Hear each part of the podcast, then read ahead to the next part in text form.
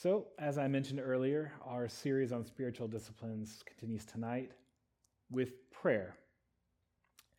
And this may be a much more familiar topic for you than like fasting or meditation. We'll talk about that soon. But still, I've found that a lot of folks have some, how do I say this tactfully? Have some strange ideas when it comes to prayer. So, just to have a fresh start. A simple definition for prayer. You could say that prayer is, is nothing other than talking with God. That may sound a little bit casual to you, or maybe a little bit um, elementary, but it really is that basic. It's, it is as simple and vital as breathing. Now, I understand that for some folks, the idea of talking to God actually could seem a bit daunting, you know? Because in prayer, in, in prayer, you're brought into the presence of the King of the universe. And if that doesn't give you just a little bit of pause, maybe it should, you know? I mean, Almighty God. And, and, and that's an awesome privilege. And it's one that we shouldn't take lightly. When we pray, Almighty God, creator of the universe, who holds all things in his hand, inclines his ear toward you. And that, that idea makes some people kind of nervous. They, they say things like, well, who am I to tell God anything? Or, um, who am I to bother God with my worries or needs? I'm sure He has more important things to do than to hear about my little problems. Sometimes that's, that discomfort goes even deeper. People think like, what if I mess it up? Right? Like, like, what if I pray for the wrong thing? What if I say something wrong? Well, let's, let's tease these ideas out a little bit. Let's, let's process them. He is indeed king of the universe, and, and he does have important things to do. But he doesn't have anything more important than to hear your prayers. Um, and I, I say that because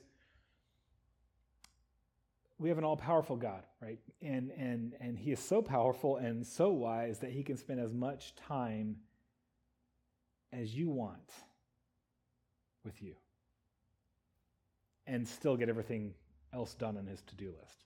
Like he can handle that. Somebody else might say, "Sure, but still there are other people with more important prayers than mine or bigger problems than mine. And sure, yeah, maybe that's true. But the thing about Almighty God is He has time enough for you and them. He doesn't have to like divide that time, He can handle this.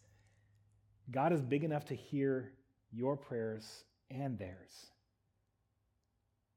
And and this is something, you know, everybody knows, but by golly, some people really need to hear this. When you pray, God doesn't judge your prayers. He's gracious and kind, and he, he cares about your life, your highs and your lows, your triumphs and failures, the big and the small. So rather than thinking about God as being remote and busy and critical, I think we should learn from Jesus how to pray. He says that God is our Heavenly Father who loves us and who gives good gifts to his children when they ask for them. Um, I've been a, a, dad for almost six years now. And um, it wasn't so long ago when my son was toddling. You know, I, I remember when he wasn't quite two yet. And, you know, at that age, he's, he wasn't really talking. He was working on talking, you know, but it was real basic. he couldn't do a sentence. He had little words, you know. And so he'd say things like, book, book, or um, milk, more milk, you know, um, or this is a good one, up. Dads love that. Up. Dada, right? I mean, you don't talk like that today, right? Like that would be a really weird interaction for us, but you know, he was less than 2. And and so as his father, I didn't you know, I didn't read him books or give him milk or pick him up because he asked for them with eloqu- eloquence or persuasion. Um, it didn't even matter if he used the right word, although I wanted him to learn the right word, you know, but that, that had nothing to do with whether or not I answered his request. I gave him what he was asking for because I loved him. And I was in a relationship with him such that I, I knew him well enough that I could make sense out of broken words and moans and cries. I mean, how cool is it like when you're a parent and you can start to differentiate what different cries mean? And Jesus says it if you earthly fathers as evil as you are, and don't kid yourself about that. If you know how to give good gifts to your children, just imagine how much more your good Heavenly Father wants to give good gifts to His children. So, you know, when, when we pray, He isn't looking for fancy prayers. And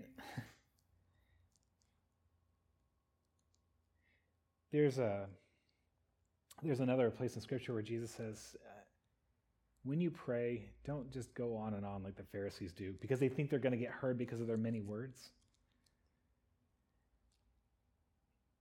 The way he talks about prayer, it's just simple and honest communication with God. It's not a ritual or a show. And and and indeed there's sometimes when you won't even find the right words. Um, you know, the, y'all on Facebook you might have seen this picture of like um, a little board where somebody can you know write a message. It says "Dear God," comma, and then it's just a jumble of letters, just blah blah, Amen at the bottom, and like it's kind of a funny picture, but you know God God God understands that prayer, right? Because He doesn't just listen to to what we say; like He He listens to our heart. That's what a good and loving Father does. Something else I'd like to kind of dispel for you, because sometimes people think this way. God doesn't want you to become more independent from Him. Right? He isn't hoping like eventually you'll grow into asking Him for less stuff. That's not the way God works. In fact, I would say it's almost the opposite, really, or maybe it is the opposite. I think um, a mark of spiritual growth is, is, is a growing dependence on God. It's inviting Him continually into more and more areas of your heart and of your life. And I hesitate to say this, you know, because I, I don't want this, this gift of prayer to become a burden. But it may be a good thing during this time of Lent when we're, you know, self reflective to, to just take an honest look at how frequently you pray. Now, I'm not saying that God favors quantity over quality, but I do think that how often we, we go to prayer is an indication of how involved we think God is in our life. Now, the reality is, He's more involved than we will ever know.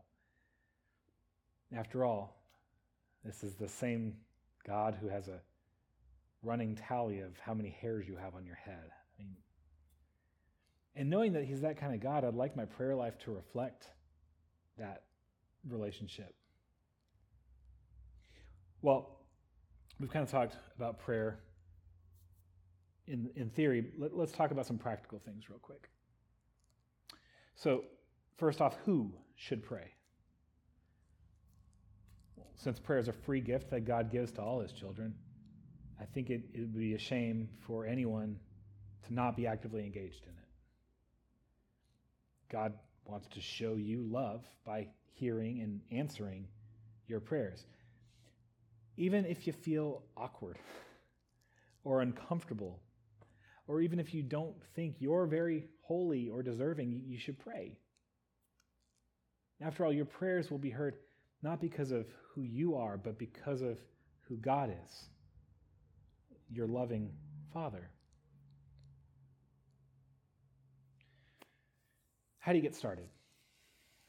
Um, what kind of things should you stay? Well, I think there's a temptation to overthink this.